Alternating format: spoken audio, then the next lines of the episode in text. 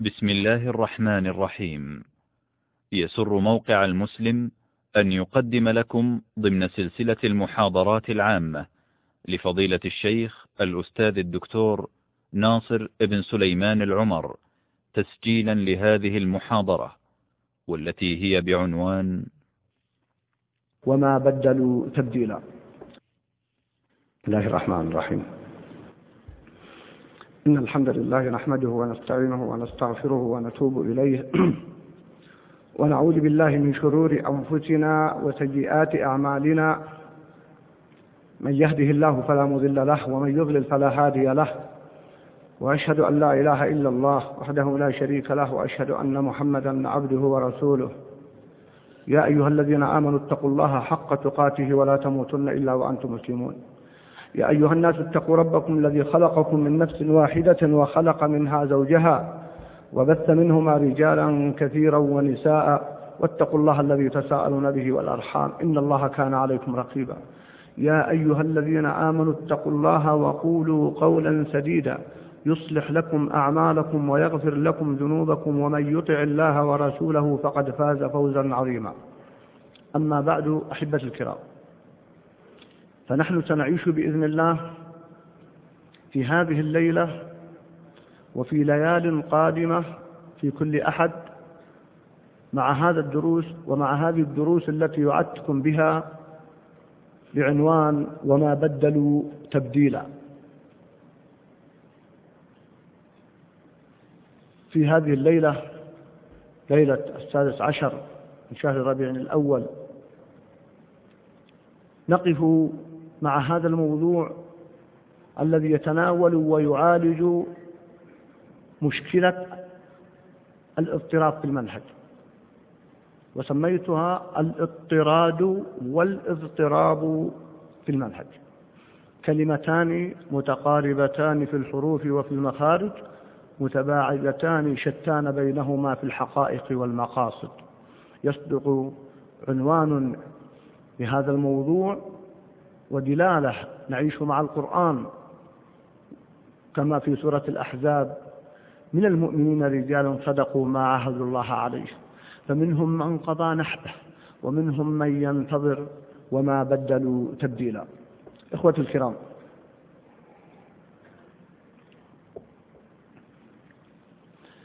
هذا الموضوع انتهيت منه انتهاء أوليا قبل قرابة أو أكثر من سنتين. شغلني فترة طويلة لأنني بدأت أحس بشيء من هذا الأمر فأردت أن نستبق وأن نسبق الواقع انطلاقا من حديث حذيفة. كنت رضي الله تعالى عنه كنت أسأل النبي صلى الله عليه وسلم عن الشر مخافة أن أقع فيه. وعندما انتهيت منه رأيت أن أنتظر مراعاة للظروف والأحوال الملائمة لإلقائه ثم أرسلته لعدد من المشايخ وطلاب العلم فأكرموني وزودوني بملحوظاتهم وإضافاتهم. ثم طرح الموضوع ابتداء بموقع المسلم دون طرح ما كتبت فقط طرح أصل الموضوع. في موضوع قضية للحوار. فجاءتنا والحمد لله رسائل وكتابات أثرت الموضوع. وها نحن أيضا الآن أتقبل وأستقبل ما يجد فيه. ولذلك فإنني أطلب من كل واحد منكم لديه إضافة لأننا سنعيش, سنعيش مع هذا الموضوع قرابة الشهر إن لم تزد. فليضعها في صندوق استقبال الإضافات والأسئلة والاقتراحات. وأذكر أنني ألقيت محاضرة الفتور في ثلاثة أيام متوالية. وخرج في ثلاثة أشرطة. الشاهد أنني بعد أن ألقيت المحاضرة الأولى جاءتني إضافات ورسائل أثرت الموضوع ودعوت للأخوة حتى إنني قلت إن الذين شاركوا في موضوع الفتور بعد أن خرج كتابا حيث خرج رسالة بعد ذلك وهو موجود صوتا وكتابة في موقع المسلم قلت إن الذين شاركوا فيه من كبار العلماء ومن المشايخ والدعاة وطلاب العلم قرابة مئة شخص. وهذا الموضوع الآن شارك فيه عدد من كبار العلماء بعضهم خبرته وعلاقته في الدعوة أكثر من ثلاثين عاما. بل جاءتني إضافات من بعض الشباب ومع ذلك في إضافاتهم كانت رائعة وتدل على بعد نظر وعمق تجربة. ولهذا فمرة أخرى مع إضافات من أضاف منكم في موقع المسلم أتيح الفرصة من أجل إثراء الموضوع. من لديه أي شيء يتعلق به منه أو دلالة أو غير ذلك فإما أن نرسلها على فاكس 24 99 24 3 أعيد 24 99 24 3 رقم سهل. ويشير فيها إلى أنها تبع موضوع وما بدلوا تبديلا. أو على الموقع. وتصل بإذن الله. أو يضعها في الصناديق الموجودة في المسجد. أنا أقول هذا لأن الآن نستمع لهذه الكلمة. عدد من إخواننا من داخل المملكة ومن خارجها. فمشاركتهم مطلوبة. هذه أو هذا التنبيه الأول. التنبيه الثاني. يؤسفني وأحزن أحيانا عندما أرى استعجالا من بعض الشباب. فيتصور أن هذا الموضوع يقصد به فلان أو فلان وتبدأ الإسقاطات. وهذا غير صحيح. الموضوع ألقيته وحرصت على إلقائه وكتابته كما قلت لكم انشغلت به منذ عدة سنوات وليس وليد اليوم. وقلت لكم انتهى من عندي بالنسبة لما عندي قبل سنتين بل أكثر. ثم بدأت الإضافات من المشايخ وطلاب العلم. إذا هو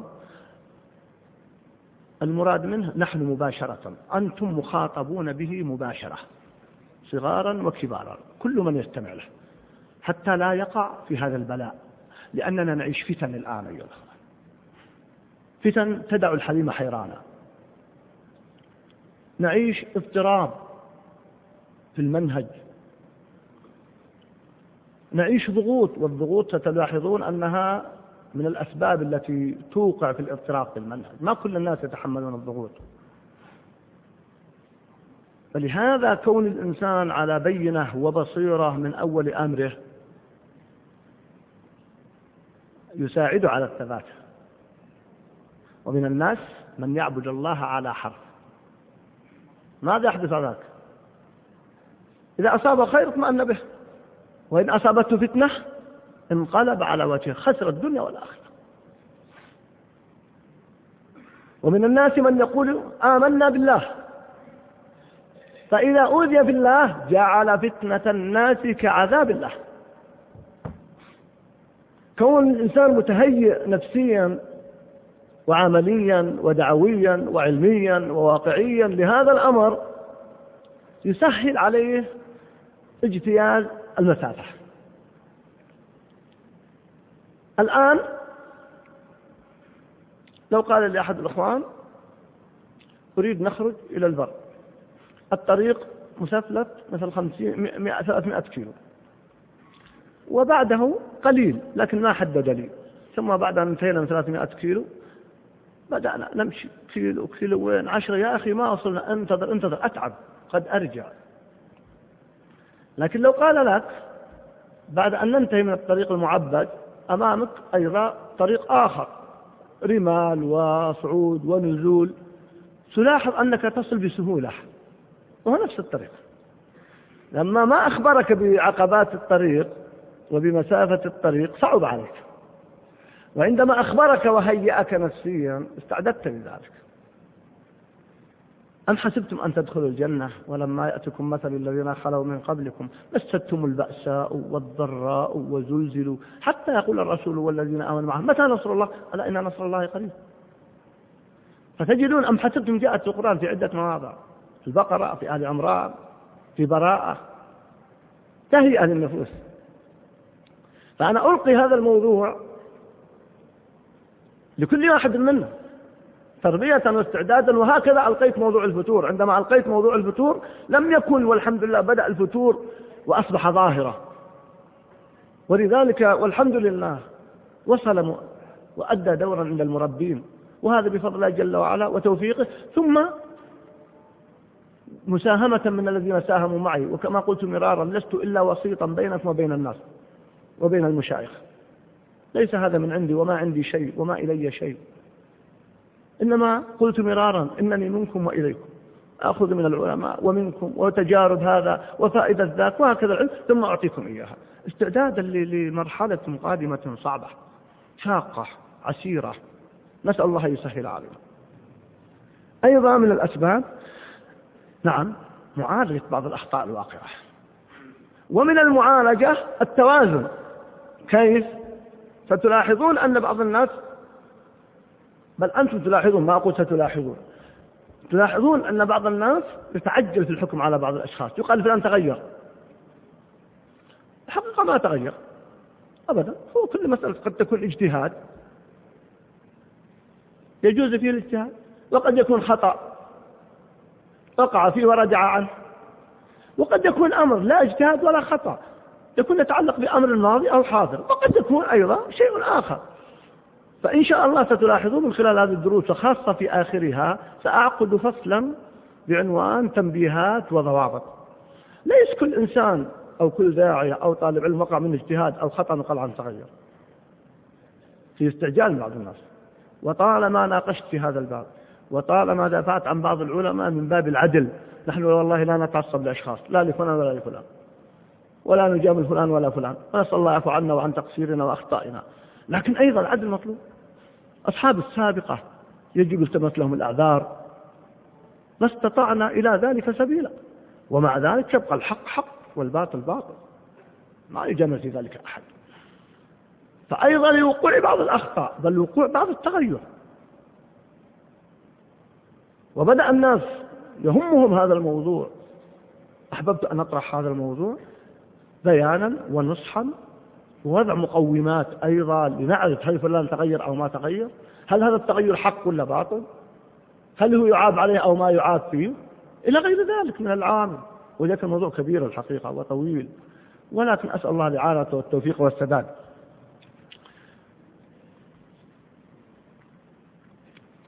أرجو الأخوان يتعاونون معنا. ما ودنا نقطع الحديث. هذه بيوك بوكس باء صاد حاء. 412 أغلق على أحد الأخوة يريد أن يذهب. آمل أن يقوم يخرج أيضا باص. هذا هذا باص يعني مشكلة. ألف وطاء ألف 591 آمل أن يقوم ويخرج سيارته.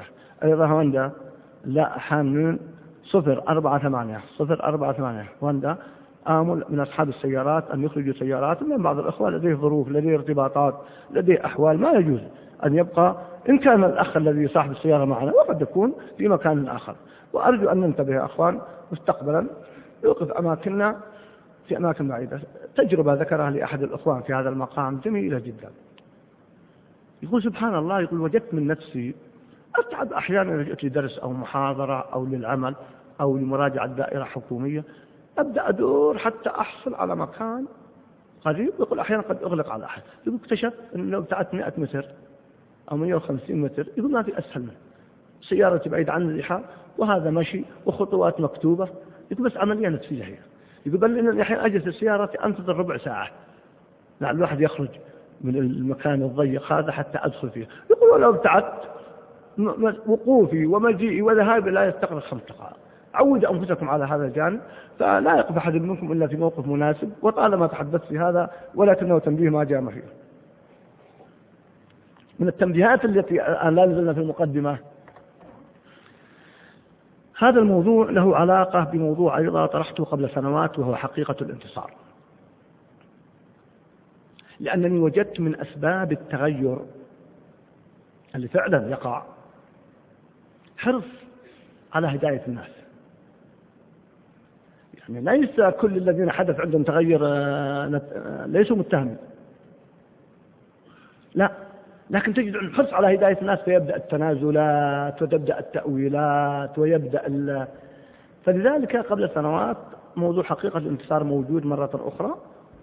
حقيقة الانتصار هو مقدار التزامك بشرع الله بمنهج الذي جاء عن رسول الله صلى الله عليه وسلم. أما ما يتحقق في الظاهر هل يهتد الناس أو لا يهتدون؟ ليس لك. إنك لا تهدي من أحببت. ولذلك يا أخوان لأهمية هذا الموضوع القرآن عالجه معالجة عجيبة. فلا تذهب نفسك عليهم حسرات. إنك لا تهدي من أحببت. وإما نرينك بعض الذين نعدهم أو نتوفينك فإنما عليك البلاغ وعلينا الحساب. فلعلك باخع نفسك أن لا يكونوا مؤمنين. فلعلك باخع نفسك على آثارهم إن لم يؤمنوا بهذا الحديث أسفا. فذكر بالقرآن من يخاف وعيد. لست عليهم بمسيطر. عجيبة الآيات. ليش؟ لأن الحرص الزائد هذا هداية الناس إذا خرج عن المنهج أوقع في البلاء فأوقع في التغير ووقع في الموضوع الذي نتحدث عنه.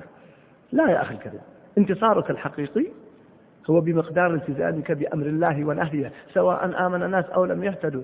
ليس عليك هداهم. عليكم أنفسكم لا يضركم من ضل إذا اهتديتم. آيات سبحان الله. في القرآن كثيرة جدا جدا لأنها تعالج مشكلة. نحن نعايشها تجد بعض الذين يتنازلون أما يقول والله من أجل التقرب للغرب أو من أجل كذا أو من أجل كذا أو من أجل دفع أو تجد عبارات ما تتهمهم لكن حسن النية ليس كافي لم يلتزم الحق. فإذا هنا هذه المقدمات الأولى في هذا الموضوع. جعلت عنوانا لهذه الدروس هذه الآية العظيمة في سورة الأحزاب. من المؤمنين رجال صدقوا ما عاهدوا الله عليه فمنهم من قضى نحبه ومنهم من ينتظر وما بدلوا تبديلا. اجعل هذه الآية نصب عينيك وبخاصة آخرها وما بدلوا تبديلا. هكذا كان صحابة النبي صلى الله عليه وسلم. وتحدث العلماء والمفسرون يقول ابن جرير إن هذه الآية نزلت في قوم لم يشهدوا بدرا فعاهدوا الله أن يفوا فقاتلوا المشركين مع رسول الله صلى الله عليه وسلم فمنهم من أوفى فقضى نحبه ومنهم من بدل ومنهم من أوفى ولم يقض نحبه وكان منتظرا على ما وصفهم الله به من صفات في هذه الآية العظيمة. وذكر العلماء من أسباب نزولها أربعة أقوال. أنهم عاهدوا ليلة العقبة على الإسلام والنصرة. أنهم قوم لم يشهدوا بدرا فعاهدوا الله ألا يتأخروا بعدها. أنهم قوم عاهدوا ألا يفروا إذا لاقوا فصدقوا أنهم قوم عاهدوا على البعثاء والضراء وحين البأس كما ذكر ابن الجوزي في التفسير. وذكر العلماء لمعنى وما بدلوا تبديلا ولهذه الآية ثلاثة معاني ثلاثة أقوال. أحدها فمنهم من مات ومنهم من ينتظر الموت قالها ابن عباس رضي الله عنه. والثاني فمنهم من قضى عهده قتل أو عاش ومنهم من ينتظر أن يقضيه بقتال أو صدق لقاء قاله مجاهد. والثالث فمنهم من قضى نذره الذي نذره قاله أبو عبيدة. والمعاني كلها متقاربة وأقواها العهد والطريقة. ومعنى قوله تعالى وما بدلوا تبديلا؟ وما غيروا العهد الذي عاقدوا ربهم تغييرا كما غيره المعوقون القائلون لإخوانهم هلم إلينا والقائلون إن بيوتنا عورة وبنحو الذي قلنا في ذلك قال أهل التأويل كما قال الطبري. وقال وعن ابن زيد قال وما بدلوا تبديلا لم يغيروا دينهم كما غير المنافقون. وذكر المفسرون لذلك معان أخرى منها قول الألوسي وما بدلوا تبديلا عطف على صدقوا وفاعله فاعله أي وما بدلوا عهدهم وما غيروا تبديلا لا أصلا ولا وصفا لا أصلا ولا وصفا بل ثبتوا عليه راغبين فيه مراعين لحقوقه على أحسن ما يكون. ومع ذلك قال العلماء في هذه الآية وما بدلوا تبديلا كما قال ابن عاشور وفيها تعريض بالمنافقين الذين عاهدوا الله لا يولون الأدبار ثم ولوا يوم الخندق فرجعوا إلى بيوتهم وقالوا إن بيوتنا عورة. هذه آية قلت لكم أصل في هذا الموضوع. وتدبر هذه الآية يعطينا دلالة على معانيها. ولذلك فأقول أيها الإخوة سأتناول الموضوع من عدة أوجه في خلال هذا الدرس والدروس القادمة. وسألتزم بإذن الله أنني لن أطيل عليكم. بإذن الله. حددت أقصى حد أقفه 45 دقيقة في الدرس. وإن تجاوزت فاعذروني لأنني قد لا أستطيع أن أقطع الكلام لإكماله. الموضوعات واحد التي ما هو المنهج؟ تعريف المنهج. لأن الحديث عن الاضطراد والإضطراب في المنهج. اثنين أسباب الاضطراد وثبات المنهج. ثالثا أسباب الاضطراب في المنهج. رابعا آثار الاضطراب والثبات. خامسا سلبيات الاضطراب والتبدل. سادسا تنبيهات مهمة. وأخيرا خاتمة وما يجد من إضافاتكم وغيركم في هذا الموضوع. وقد بذلت كما قلت جهدي القاصر مع إخواني والمشايخ ومعكم في هذا الموضوع وأسأل الله التوفيق والسداد. ما هو المنهج؟ يكثر استخدام المنهج. وأصله في سورة الأنعام في سورة المائدة. يقول الله جل وعلا لكل جعلنا منكم شرعة ومنهاجا. ويكون المنهج في الخير ويكون المنهج في الشر. ولكننا لما نقول نحن الاضطراد في المنهج نقصد منهج أهل السنة والجماعة. ولذلك قال العلماء قال ابن كثير المنهاج هو الطريق الواضح السهل. وأيضا قال ابن جرير المنهج هو الطريق البين الواضح. وقال الشوكاني هو الطريقة الواضحة البينة. هذا كله اسمه منهج.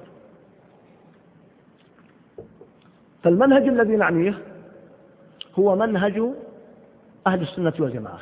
منهج النبي صلى الله عليه وسلم. وما سار عليه سلف هذه الأمة فهو المنهج المحكوم له بالصواب. اهدنا الصراط المستقيم صراط الذين أنعمت عليهم غير المغضوب عليهم ولا الضالين. آمين. ولا يمكن. هذه نقطة أيضا مهمة. ولا يمكن أن يعرف منهج فرد من الناس إلا بعد مسيرة معتبرة. في الأمر الذي يدعو إليه تكون كافية للحكم على منهجه ومسيرته وطريقته ومعرفة أصوله ومنطلقاته. فيقال منهجه كذا أو طريقته كذا ونحو ذلك. سألني أحد الأخوة قال كم يحتاج الواحد من سنة حتى نعرف منهجه وطريقته؟ قلت له ليست العبرة بالفترة الزمنية. يعني لا نستطيع أن نقول خمس أو عشر أو عشرين. لماذا؟ لاختلاف الزمان والمكان والحال والمحل. إنما العبرة وكما هو مشاهد أن يشتهر عالم من العلماء أو داعية من الدعاة بمنهج حتى يقال منهجه كذا وطريقته كذا.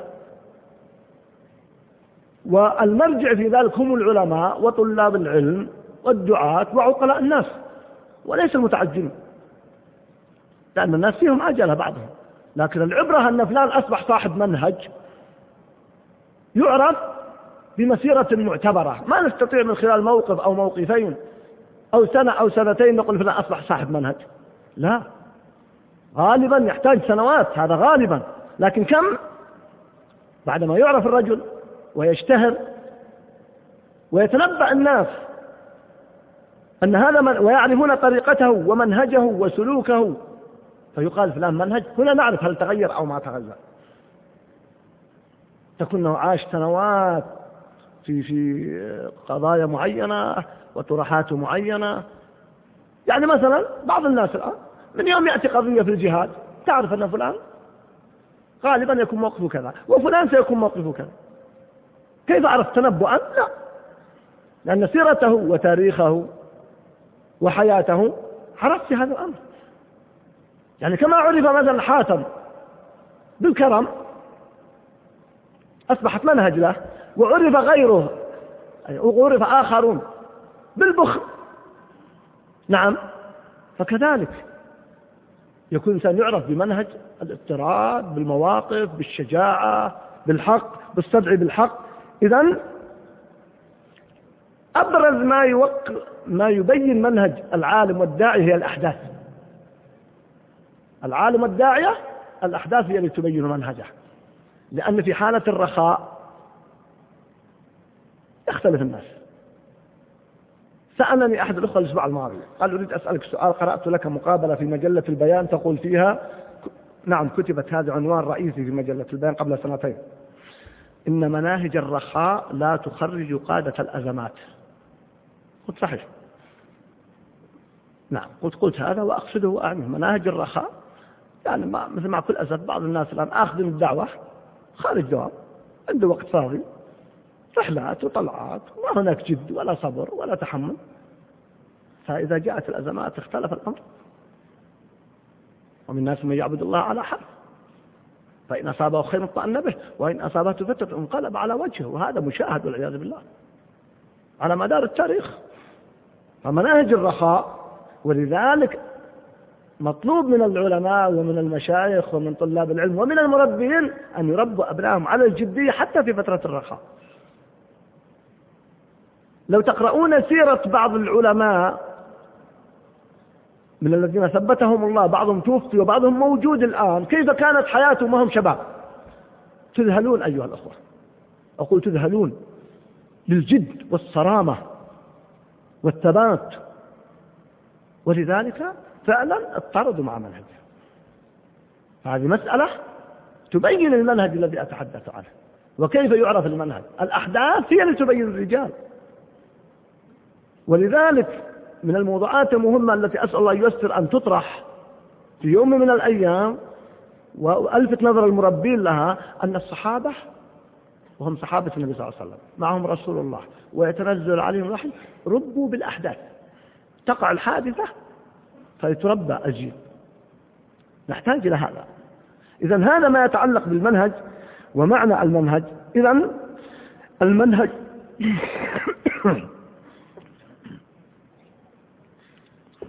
المنهج الذي أدعو إلى الالتزام به والاضطراد عليه وعدم الحيلة عنه أو الاضطراب فيه هو منهج أهل السنة والجماعة الذي تركنا عليه رسول الله صلى الله عليه وسلم والتزم به الصحابة رضوان الله عليهم وثبت عليه سلف الأمة من القرون المفضلة ومن سار على نهجهم أولئك الذين هدى الله فبهداه مقتدر.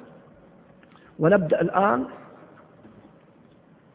في النقطة الثانية بعد أن عرفنا ما هو المنهج وماذا يعني الاضطراد والاضطراب. ما هي أسباب الاضطراد وثبات المنهج؟ كثيرة جدا. سأقتصر على أهمها واليوم لا أستطيع أن أكملها حرصا على أن لا أطيل عليكم بإذن الله. سأبدأ بها ونأخذ ما يتيسر ونواصل في الدروس القادمة بإذن الله. العنوان هو أسباب الاضطراد وثبات المنهج.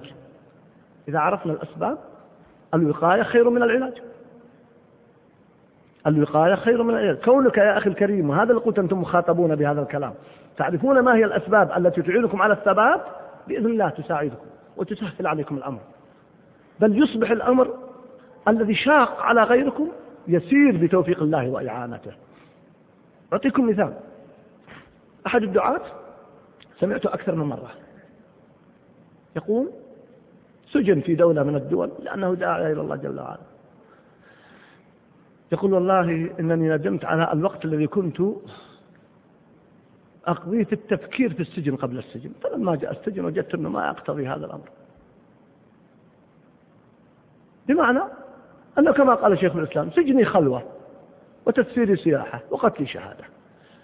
نحن لا نريد السجن والعياذ بالله. لا موسى عليه السلام لما قال له فرعون لأجعلنك من المسجونين؟ ما قال اسجني لا. قال أولو جئتك بشيء مبين؟ قال فأتي به إن كنت من الصادقين. ما أحد يريد السجن ولا تتمنوا البلاء. واسألوا الله العافية. ويوسف عليه السلام لما قال ربي السجن أحب إلي كما أخذنا سابقا ليس فيها طلب السجن. لا. بل أخطأ من قال إن يوسف طلب السجن فوكل إليه. بل هو يقول يا ربي تعلم أنني لا أريد السجن ولا أحب السجن وهم يهددونني بالسجن. لكن قال إن كان السجن في مقابل الفتنة في عرضي فلا فالسجن أحب إلي. فكلمة أفعل هنا أحب على دلالة معينة وليس كما فهم البعض. فهو فيها دلالة عدم رغبة في السجن. لكن أقول أن يتصور الإنسان مثل يوسف عليه السلام يقول لا أريد السجن. لكن إن وقع ما أمامي إلا أن أطيع الشهوة أو أرتكب هذه الفاحشة كما تريد امرأة العزيز. أو أسجن؟ لا أسجن.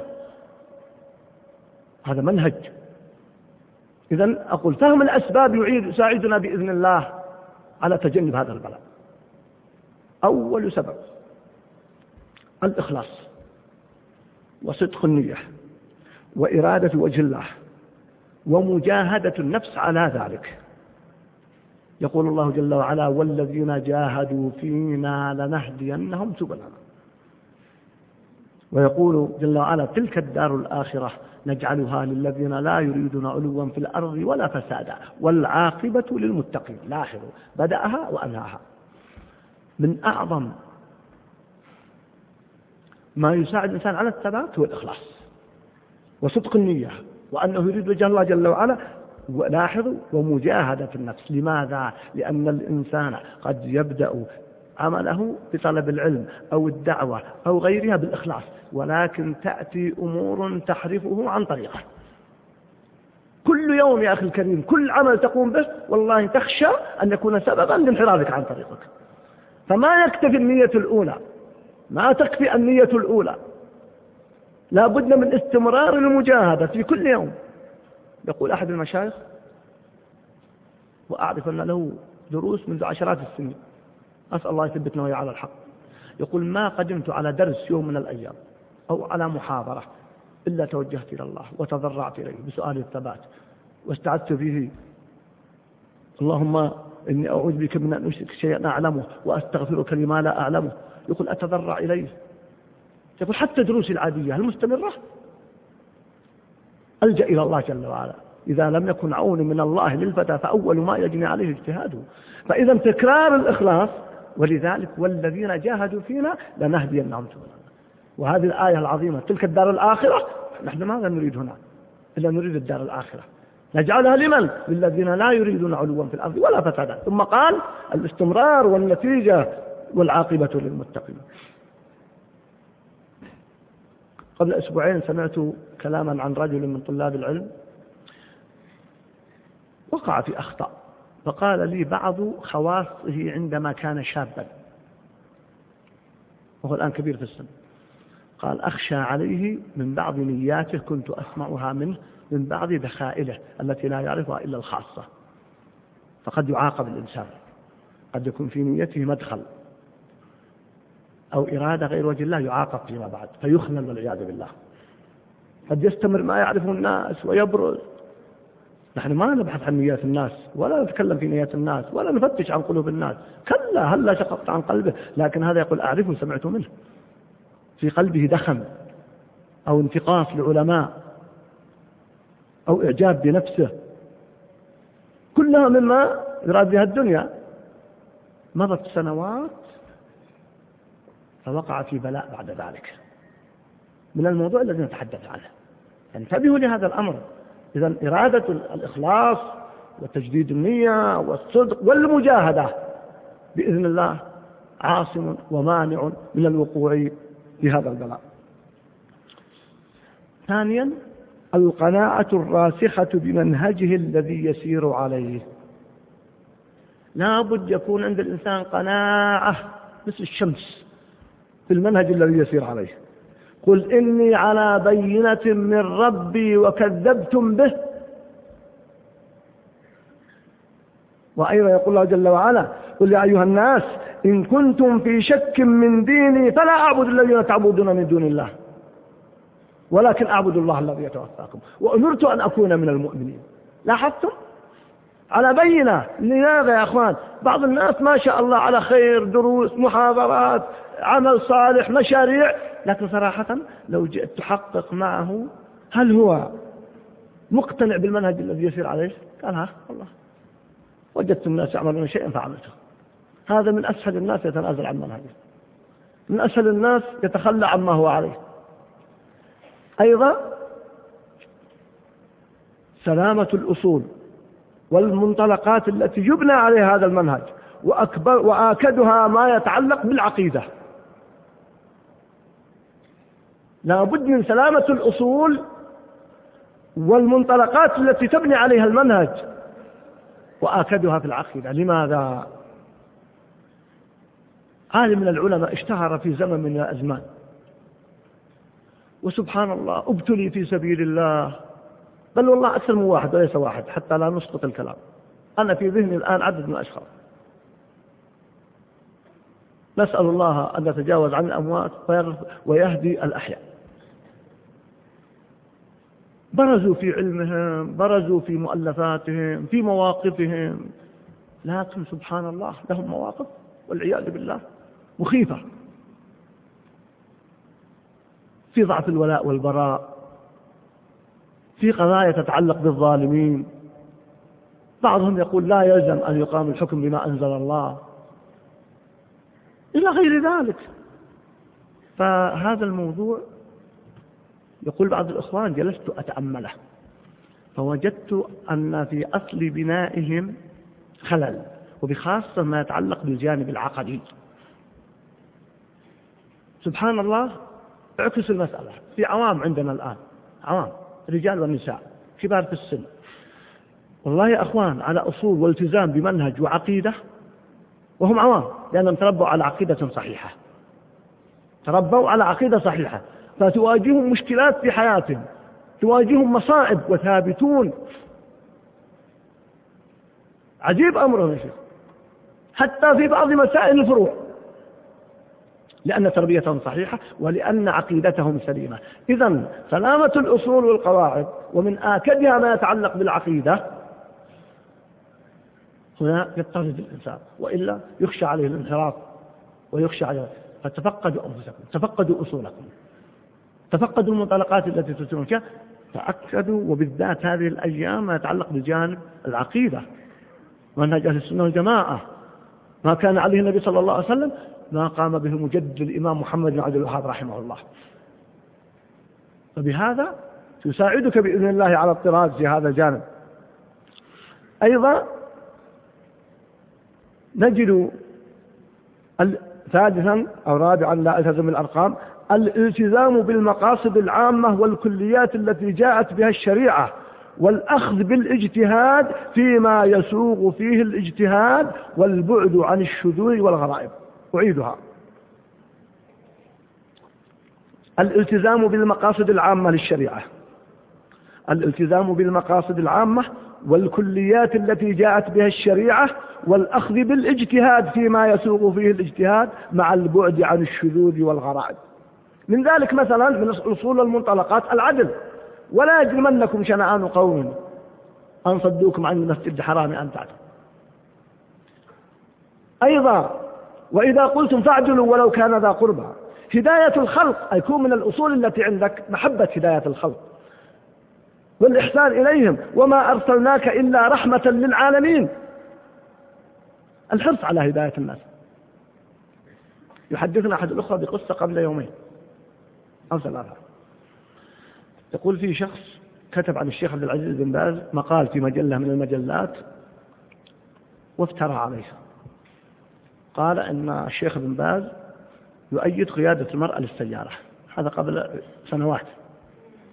يقول فأخذت المقال للشيخ وقرأته عليه فغضب الشيخ وكتب رسالة لرئيس التحرير وقال له أنتم كتبتوا عني هذا الأمر وأنا لم أقل. ونسب لي هذا الكلام ولم أقل فيقول فذهبت إلى رئيس التحرير فغضب رئيس التحرير وقال ما علمنا سلمنا على الشيخ وقل له في العدد القادم سننشر خطابه وموقفه وبشره أننا فصلنا الموظف المحرر الذي فعل هذا الأمر. يقول فذهبت إلى الشيخ فرحا مسرورا بالخبر. يقول لما دخلت عليه قلت يا شيخ أبشرك رئيس التحرير يعتذر منك شد الاعتذار. ويقول سنكتب اعتذار في العدد القادم وسننشر موقفك الصريح وترانا فصلنا الموظف. قال لا لا لا لا يفصلون الموظف. يمكن عنده أطفال يمكن عنده أولاد. لا لا أهم شيء يرجع عما هو عليه. الله يهديه ويتوب. لا لا ما وجدنا نلحق أحد هذا بأحد أخلاق أنبياء. أخلاق أنبياء. وتكررت من الشيخ. هذا منهج الشيخ قلت لكم مضطرد. منهج مضطرد يحب الخير للناس. قلت لكم الشخص الذي أعطاه الشيخ 500 ريال يوم كانت ال 500 ريال عن الآلاف فذهب يزود نقطة وراح للذي يصرف المبلغ. فانتبه فيها تزوير. فجاء للشيخ كان ينتظر الشيخ يقول سموه الشرطة كما نفعل الله المستعان. فقال الشيخ إنا لله وإنا ما كتبنا له 5000 إحنا كاتبين له 500 لكن يبدو إنه محتاج اكتبوا له خمس قطع ثاني في 5000 أكيد إنه محتاج. يقول أصبح هذا من طلاب الشيخ الخاص صاحب ال 5000 إذا يا أخي الكريم من المنهج يكون في أصول ومنطلقات تنطلق منها غير أصول الشريعة المعروفة وقواعد الشريعة المعروفة. أيضا حبك لهداية الناس. قلت لكم المرأة يحدثني ولدها وهو من كبار طلاب العلم. يقول في رمضان جئت زيارة أمي الساعة التاسعة فإذا هي تبكي. قلت يا أمي ماذا يبكيك صباح يوم رمضان؟ قالت يا بني خرجت أخرج بقايا البيت فوجدت عامل البلدية يأكل سندوتشه فعرفت أنه كافر وفقير. يعني تقول بلغة قمام وكافر فرحمته وش له لا دنيا ولا آخرة والعياذ بالله. لأن رأته يأكل في النهار في رمضان. فعرفت أنه نصراني ولا بوذي ولا مع كل أسف اليوم لنا سواقنا نعم. وفقير إيش أكثر من هذا؟ جاي من بلد وش عمله؟ يشتغل في القمامة؟ فرحمته تقول. فرحمته حقيقة وما أرسلناك إلا رحمة للعالمين. الرحمة يكون الإنسان في رحمة. هكذا الداعية. لا يكون يحب الانتقام ولا يحب الأذى أما تأديب الناس وإيذاءهم وهذا موضوع آخر. يعني عفوا ما أقول إيذاءهم تأديب الناس والحقوق هذه مسألة أخرى ولمن صبر وغفر إن ذلك من عزم الأمور. ادفع بالتي أحسن فإذا الذي بينك وبينه عادات كأنه ولي حميم. أيضا الحرص على الاجتماع وعدم التفرق. الحرص على الاجتماع وعدم التفرق. هذا منهج. واعتصموا بحبل الله جميعا ولا تفرقوا. ولا تنازعوا فتفشلوا. بعض الناس هداه الله وإن كان محسوب على الخير يسعى للفرقة الآن. للفرقة بين الناس ويحزب الناس ويفرق الناس ويشمس معايب الناس. إن الذين فرقوا دينهم وكانوا شيعا لست منهم في شيء. إنما أمرهم إلى الله. لا يا أخي الكريم. تحب الرحمة للناس واجتماع الناس. هذه من الأسباب. لعلي أختم بأثنين لأن وعدتكم أن لا أطيل فأقول.